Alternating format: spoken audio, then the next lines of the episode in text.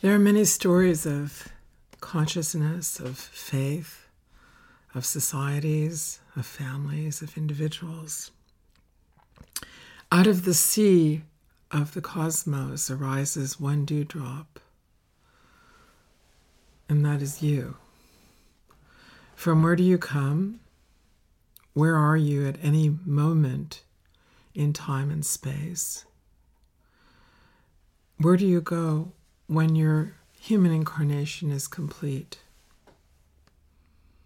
And the cells of your body fall back into the forest floor of the earth or the rocks above the tree line on a mountain or the desert floor. Where do you go, you, this dewdrop? So, from the moment of your conception and the moment of your birth, and every moment in which you are this dewdrop breathing, living, you are part of an ocean. Your comfort as part of that ocean bespeaks the contentment of your heart and the light and illumination of God or everything or truth taught of what is real. That is your signature. I bow from that place within my own self as one dewdrop of that ocean of holiness or of secular reality to that dewdrop of you. And I do not leave the ocean for the dewdrop of yourself, and I do not leave the ocean for the dewdrop of myself, ever, any breath. In this exists the humble human path.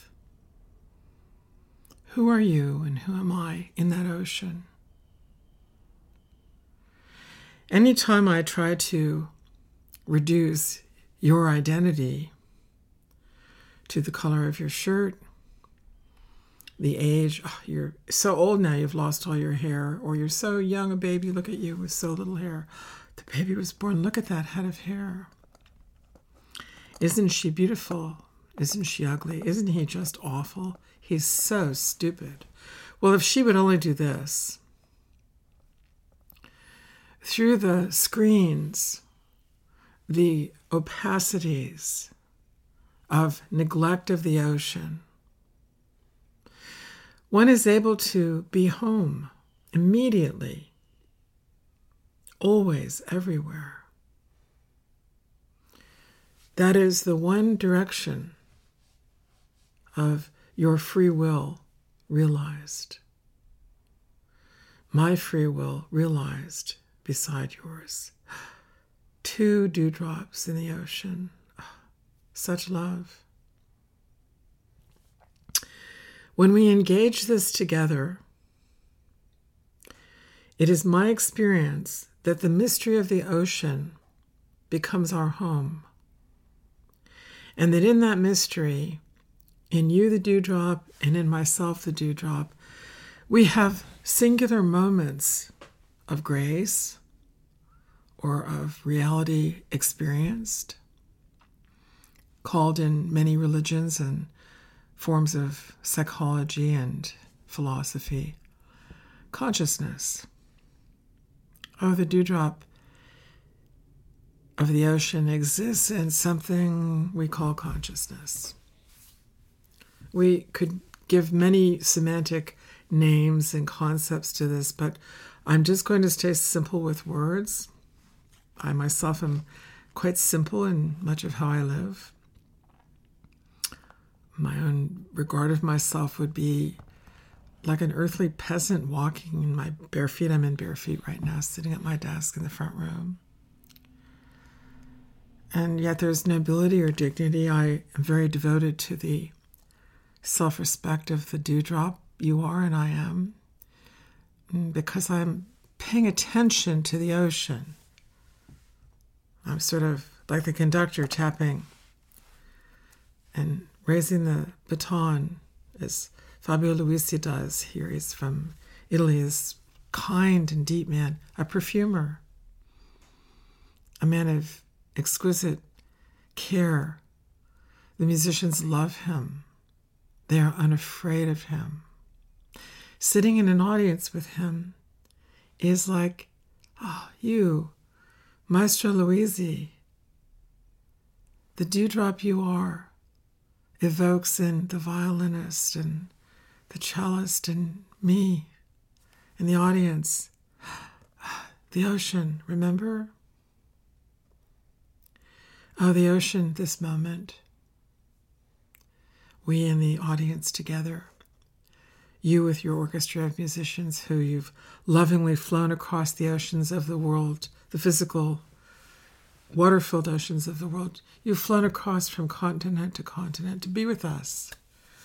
What a gift. May you be protected and blessed and safe and well in all ways, always and everywhere. And then my attention is in the direction beside Maestro Luisi's attention. I've seen musicians in his presence turn before they commence a concerto at the piano or the violin. And the dewdrop of my soul is aware that they are completely unafraid when they are with him. There is such love. What word do we have for this relationship when we are together and there is adequate oneness? That the mystery in the maestro and in the pianist or violinist and in oneself is safe in each dewdrop and in the ocean.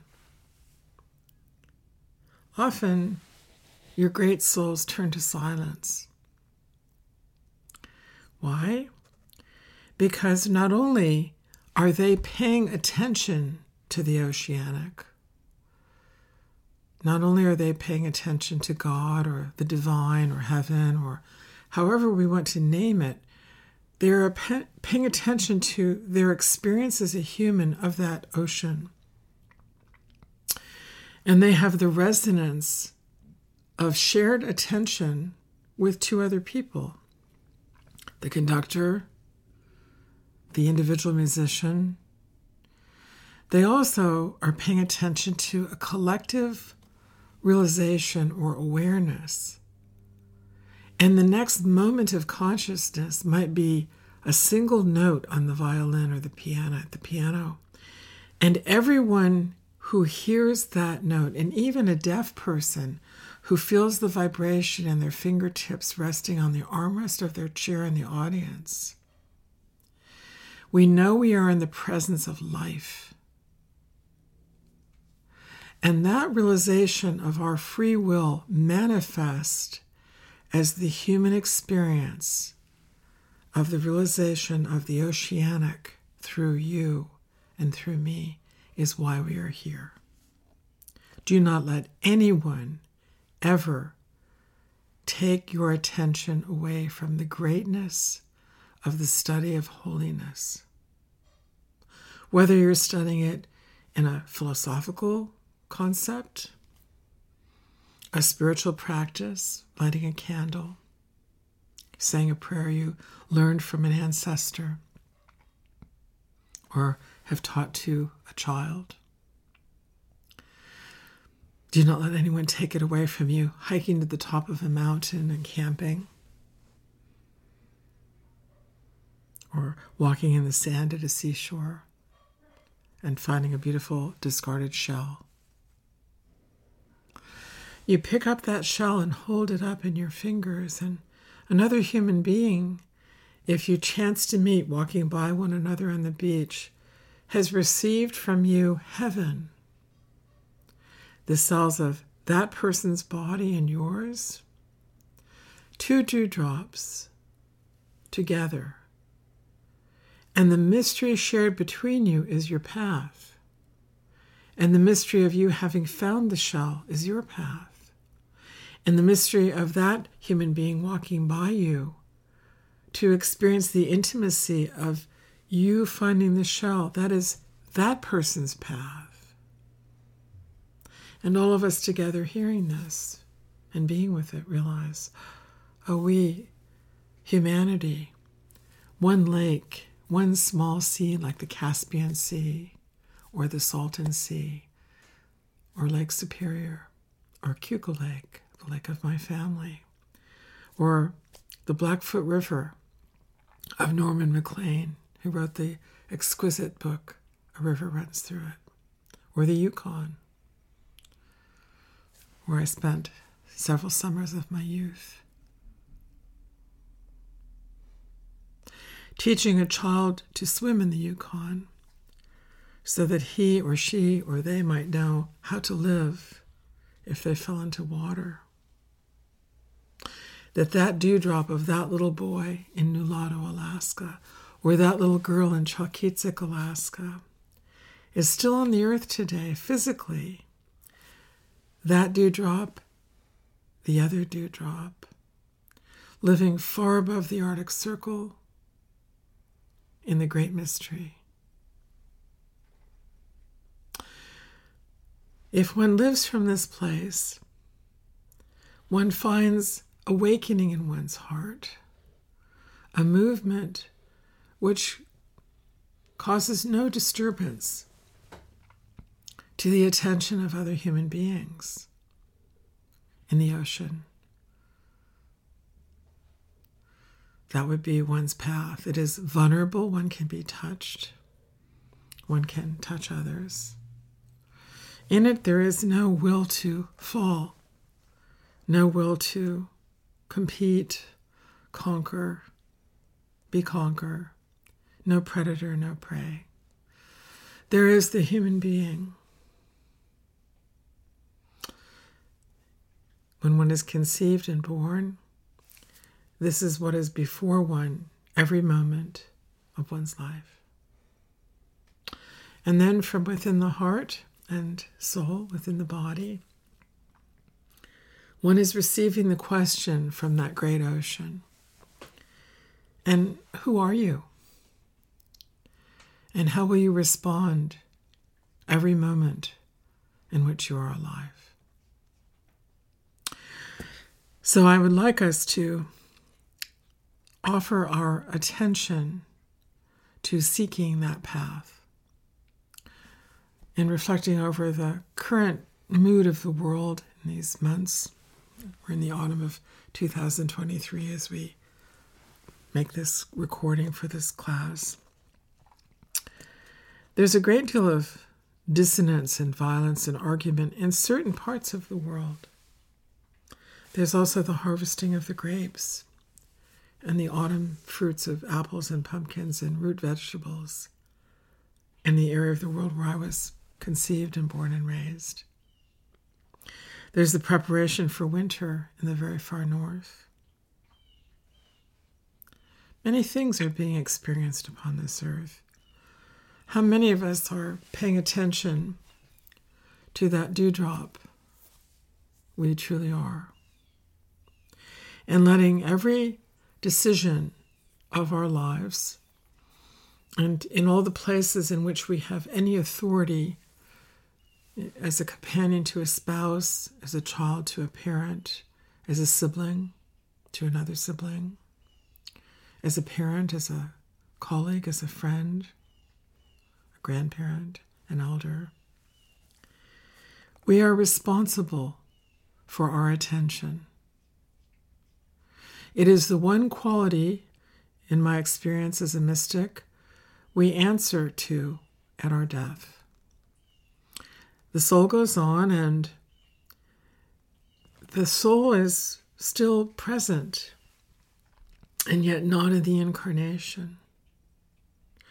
And the soul goes through what is called the bardos in Buddhism and there are ideas of it in uh, Christian and Jewish traditions.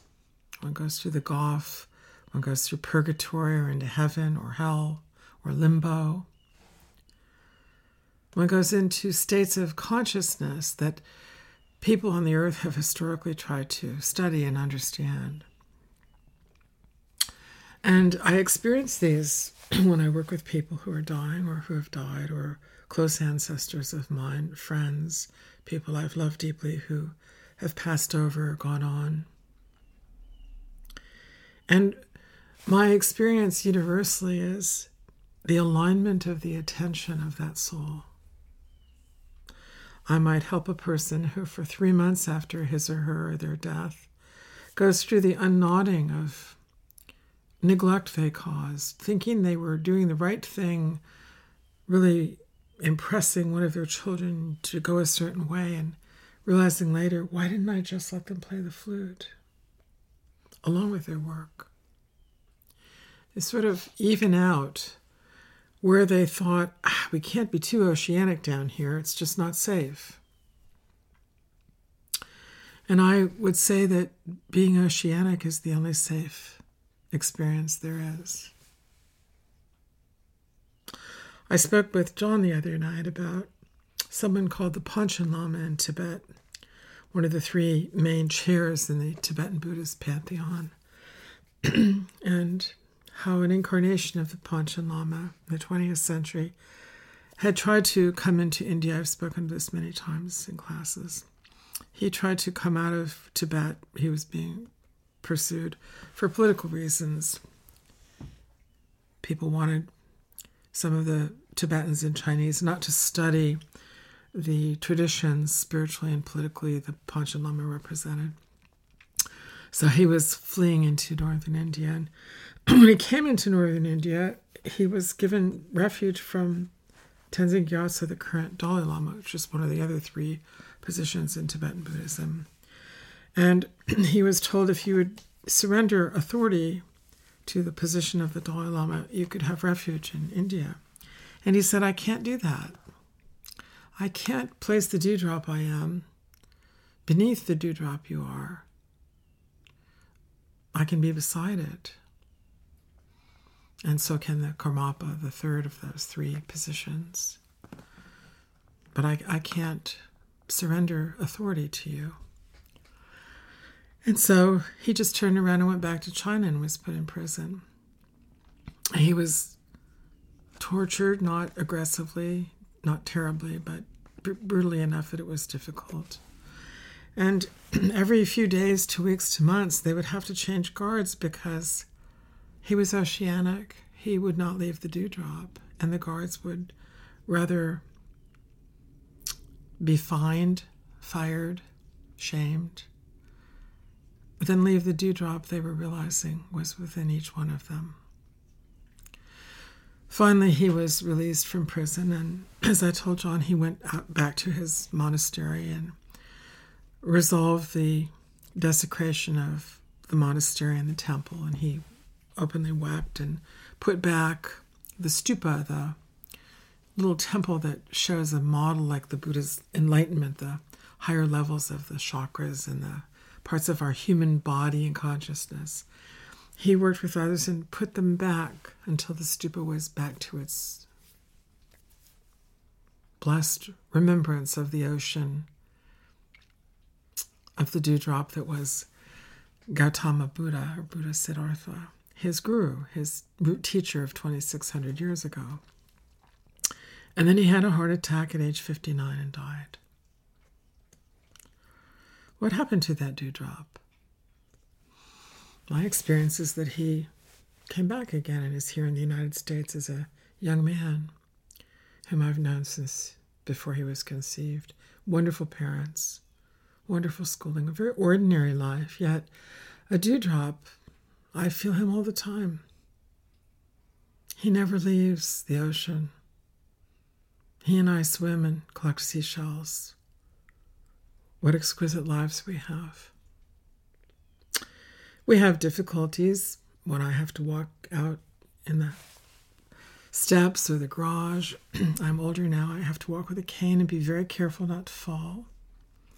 My body is very not well. I'm not dying actively, but I, like a great tree, am falling slowly to the desert floor. But the sap within my veins, the dewdrop of the tree I am, is unchanging. It is stable. It is real. It belongs to no one but the agency or seniority or intent, the signature of whatever, whoever this dewdrop is in the ocean of God, of the universe, of reality, of love. I don't think there's any force in the universe that would cause me to leave that home. And I hope that each person listening to this can rest within their own being to only give your attention to the dewdrop and the ocean. And then find out who are you, you dewdrop, beside the Panchen Lama? Who are you, you dewdrop, beside Mount Everest? Who are you, you dewdrop, beside the valley floor? Beside the rhododendrons that bloom on the lower sides of Mount Everest in the late spring every year? Beside the crepe myrtles that bloom here in Texas all through the summer every year? What flowers bloom where you are? what desert scapes? what coastal areas, what urban areas. No matter what the desolation of suffering anyone undergoes, the mystery is blooming. The very center of the dewdrop you have always been. You come from this, you are this, you will return to this. Right now, you must live within your incarnation seeking this direction every moment. The discipline for this is taught in certain sacred practices, and it's called attention. Attention. The word attention comes from the Greek and Latin roots.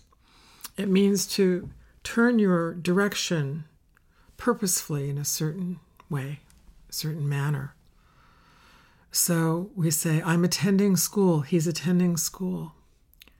She's attending her work right now, she'll be back later.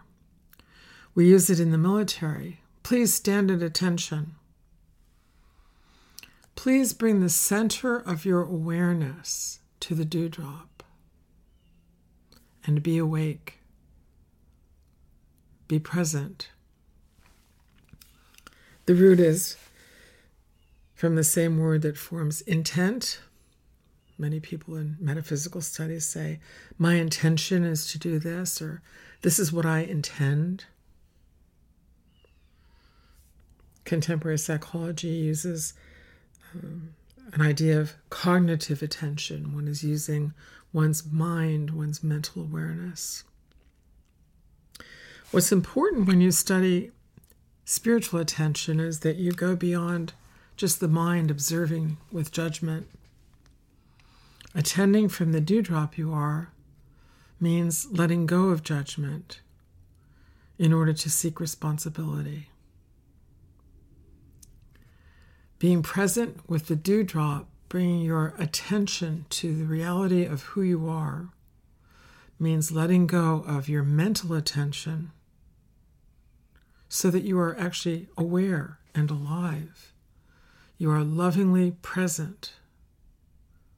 You are welcoming that in another human being so that your attention and theirs is meeting. What you give form to is something altogether different. Maestro Luisi will be wearing his tails and a white bow tie and beautiful, stiff, lovely shirt and pocket handkerchief, and he's dressed as the conductor a person in the audience might be dressed. I might wear a lovely simple dress and little flat shoes, carry a little handbag in my left hand, and sit with my cane in my right hand. A person who's a chef might wear their outfit. Oh, you Dewdrop. You're cooking tonight, I see. The maestro is conducting. My uncle is farming, tilling the soil on this harvest day, plowing the corn underneath the ground at Hopi. We are all part of the same ocean. And when we respectfully bring our attention, the garb of our personality and our mind and our emotions is just like wearing a sweater or jumper, a scarf, trousers, or a skirt. If we are lucky enough, fortunate enough, blessed enough to have clothing, we have brothers and sisters, persons out in the world who have no clothing, who are homeless, or are imprisoned, or are being killed or tortured. Yet the dewdrop in each one of them is equal in dignity to the dewdrop of you and the dewdrop of me, no matter what we do to each other, and no matter what anyone else does to each of us. That place in us is not for sale. It doesn't belong to anyone else. It's you. It's me. It is our one home to care for. So, in certain spiritual principles, we learn from whatever age we're present at when someone teaches us this that we are to bring our second attention, our interior attention, to the moment. We are to be awake, aware, alert, so that we are paying attention to the sea, the ocean, and to the dewdrop, who we are. And we learn to never leave that. And we learn to bring it to our first attention, what we're doing in our bodies. So I'll use a couple examples from childhood.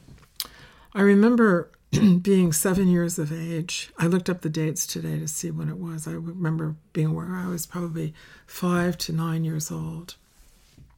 So I was seven. My parents were speaking of the friendship, the hoped for friendship in the relationship between the former Soviet Union and the United States of America. And Khrushchev, who was the leader of the Soviet Union at that time, and Kennedy, who was the president of the United States at that time, were going to meet in um, several circumstances, but particularly in Vienna, Austria. And I remember my parents being excited. This was a doorway they felt for what the modern world might do. And there was another circumstance, maybe six months prior to this, when Khrushchev had been in the United Nations, and a gentleman from the Philippines who was speaking uh, brought forward some statements of ideas he felt should be addressed in the world, and it upset Khrushchev, who uh, raised one of his hands and kind of made a very dramatic gesture. And then some people said that he had taken his shoe and kind of hit his shoe, and other people said, no, he took the shoe and hit it on a desk. So it still varies what people say was real. But the dewdrop of the gentleman from the Philippines and the gentleman from the USSR was in a disagreement, and it became a global headline. For me, as a little girl, I remember hearing about it and my parents telling me this was a very rude expression. It would be so wonderful if we could be in a more noble conversation about this between our two nations. So we sat to watch the news, and I remember sitting in a chair near my parents. They were sitting close to one another. And I was waiting for the relationship between the two, two the two dewdrops of Kennedy and Khrushchev, Khrushchev and Kennedy. and instead, there became a kind of argument. And I remember that I was humbled because they didn't respect one another. I realized they're not paying any attention to one another. Why aren't they paying attention to one another? And I was aware as a little girl, and seven is considered to be historically in most countries the age of reason when you start to think or somehow be granted from the ocean of the universe permission to contemplate what you'll do when you grow up. And so that evening in Corning, New York, I was aware they don't listen to one another because each of them believes that the other one doesn't know anything. One of them is an atheist and believes that Kennedy is foolish as a Roman Catholic. One of them believes that Khrushchev is foolish, not sophisticated enough. From a country that is having trouble with adequate food supplies. So, at this moment, when I was aware they could take care of each other and help each other, and the people of the USSR and the United States could live in the ocean together, and these two men could open the doors, and my little heart that dewdrop was right there ready. I was aware, oh, I, I need to study world religions and cultures and help humanity because we can't get there that way. We'll just disagree until somebody picks up a weapon. And you know, I'm not going to do that. I'm not going to pick up the weapon. Not this dewdrop, not that dewdrop. Not this dewdrop, not that dewdrop. This person, anywhere in the world, and that person, anywhere in the world, can be present in our consciousness at any moment. It's one of the gifts the young Panchen Lama and I share. We perceive and experience all kinds of people, yet we're very simple humble human beings. We're just unafraid of the ocean. I am unafraid of what the ocean will do in the heart of a Palestinian boy if he would go to the dewdrop and let the ocean be his home within him, all around him. I'm present with what the dewdrop will do in a Ukrainian girl. So that as she gathers water or firewood, other dewdrops in Israel or Russia are responsive to the ocean all around the dewdrop of each of those human beings.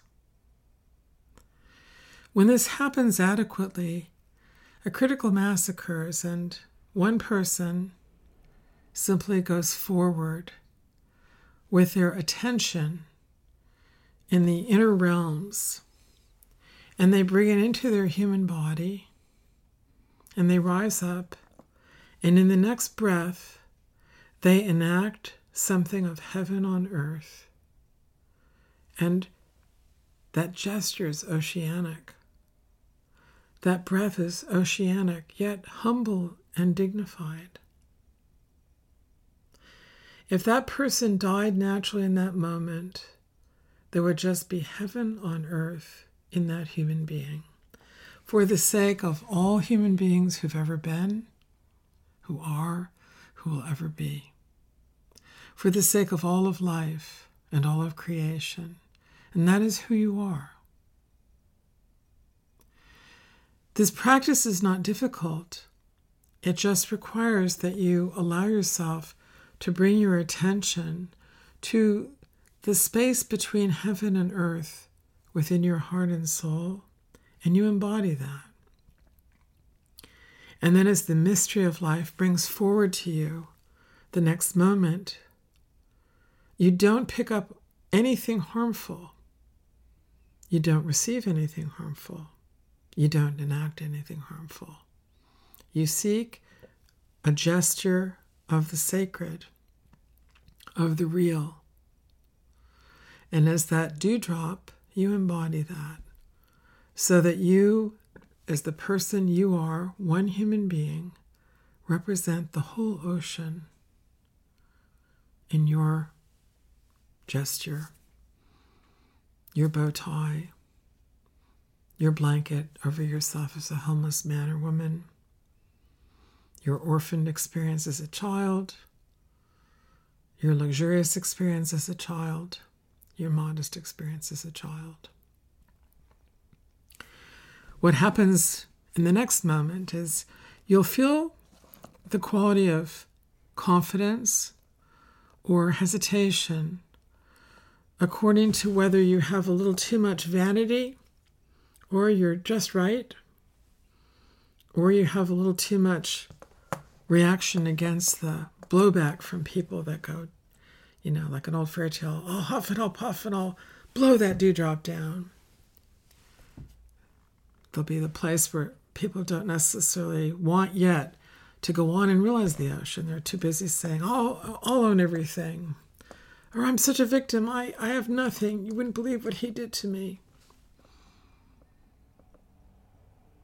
And so the muscle of the soul and heart are developed by you realizing a noble posture, but not looking in the mirror, looking out at the ocean as if you were looking through a window of clear glass. You are looking everywhere for that ocean of God in the dewdrop of every human being, and then in oneself, and in every human being, and in oneself, and in every human being, and in oneself. And then you'll find, oh, I was wearing that color to hide, or I wore that color to have too much bravado, not because I really like it. I actually like this color more. You risk the vulnerability so that you become like a stained glass window of transparent behavior. And then with the places where people hit back in jealousy or suppression because they're still bullying too much or they're too aggressive or they're frightened to see the beauty of the dewdrop. They go, no, no, no, not yet. You think, well, yes, it's time. And then people can still hurt your feelings no matter how conscious you are. But they can't change you living without violence from that dewdrop within your heart and soul. I thought of an example of that with uh, years ago. My, my paternal grandmother gave me a beautiful small napkin ring when I was a young girl, and she hoped that I would have the good fortune to go to a fine women's college, which I actually had the privilege of doing on my father's very, very modest educator's salary. He was her only child, and I was her older of, of the two granddaughters, second of her four grandchildren, brother, brother, then myself, than my sister, my younger brother. So Anna died when I was about 13 years old.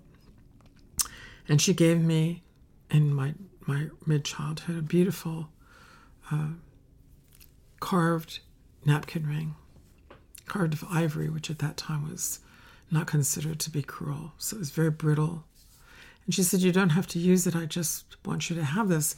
It represented a dream for her of how I might safely, lovingly come through my adolescent years into my adulthood with an education that might help me with a pathway in the world.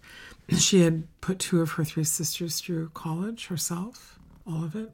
She did not attend college herself, but she sent her sisters Beatrice and Julia. And so when I went to college, I the first year kept the little napkin ring at my parents' home in a beautiful wooden secretary with glass doors where we kept our fine china and things. And I thought the second year I'm going to take it because we actually used linen tablecloths and napkins um, at our at our dinners, at our meals at dinner time. And there was a little cubby where each young woman had her napkin in the in the little cupboard coming into the dining room. So they would use the same ones for three or four nights and then change them. And so I tucked it in the back of my cubby, and when I went to get my napkin out, it was too fragile to use on the napkin. So I, I thought I'm just going to keep it there to, to honor Anna. This tall um, woman from a very elite family that was very sort of had a lot of bravado about being elite came in and she said, What is that? And I said, Oh, it's a napkin ring my grandmother gave me. Oh, isn't that beautiful? How beautiful could I see it? And I hesitated to place it in her hand, but I did, and she dropped it on the floor. Oh, I'm sorry, and it shattered. Oh, I'm so sorry. And then she just turned and walked away. There's nothing that could touch the protective love of Anna, dewdrop to dewdrop in me. But that woman mm, could have easily killed me or if I'd had a baby, wished her baby would kill mine so she could have everything. Or just push me out of the way for a job. Or hit me. It was a willfully cruel act. A few of the other young women were sort of horrified. I went and gathered the pieces and apologized to my grandmother and said internally, she, my grandmother wasn't physically there, but said, Anna, Grandma, I I'm so sorry. And you know, the blessing of the napkin ring has never left me. Where would it go? We can kill one another if we want to. We can cause great harm, rape, beating, with words as much as with gestures. And this is really important for women because we've got a need now to mature in feminism into humanism rather than to use internal arguments that are violent and say, oh, he was so mean to me. And this is for the feminine side of men too, when we say, oh, I hate that boss. Oh my God, not my mother in law, not my wife.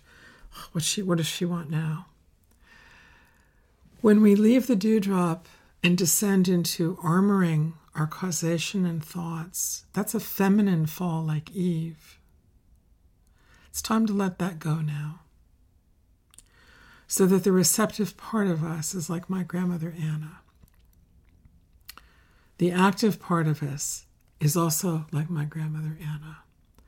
Or the gestures in a noble man, Conductor Luisi with his baton. He usually doesn't use a physical baton. The baton he uses is his right hand his fingers. It's something to behold.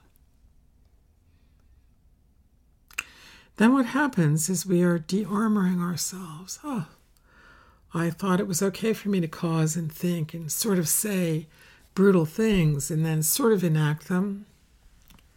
Instead, let your attention always be on the oceanic.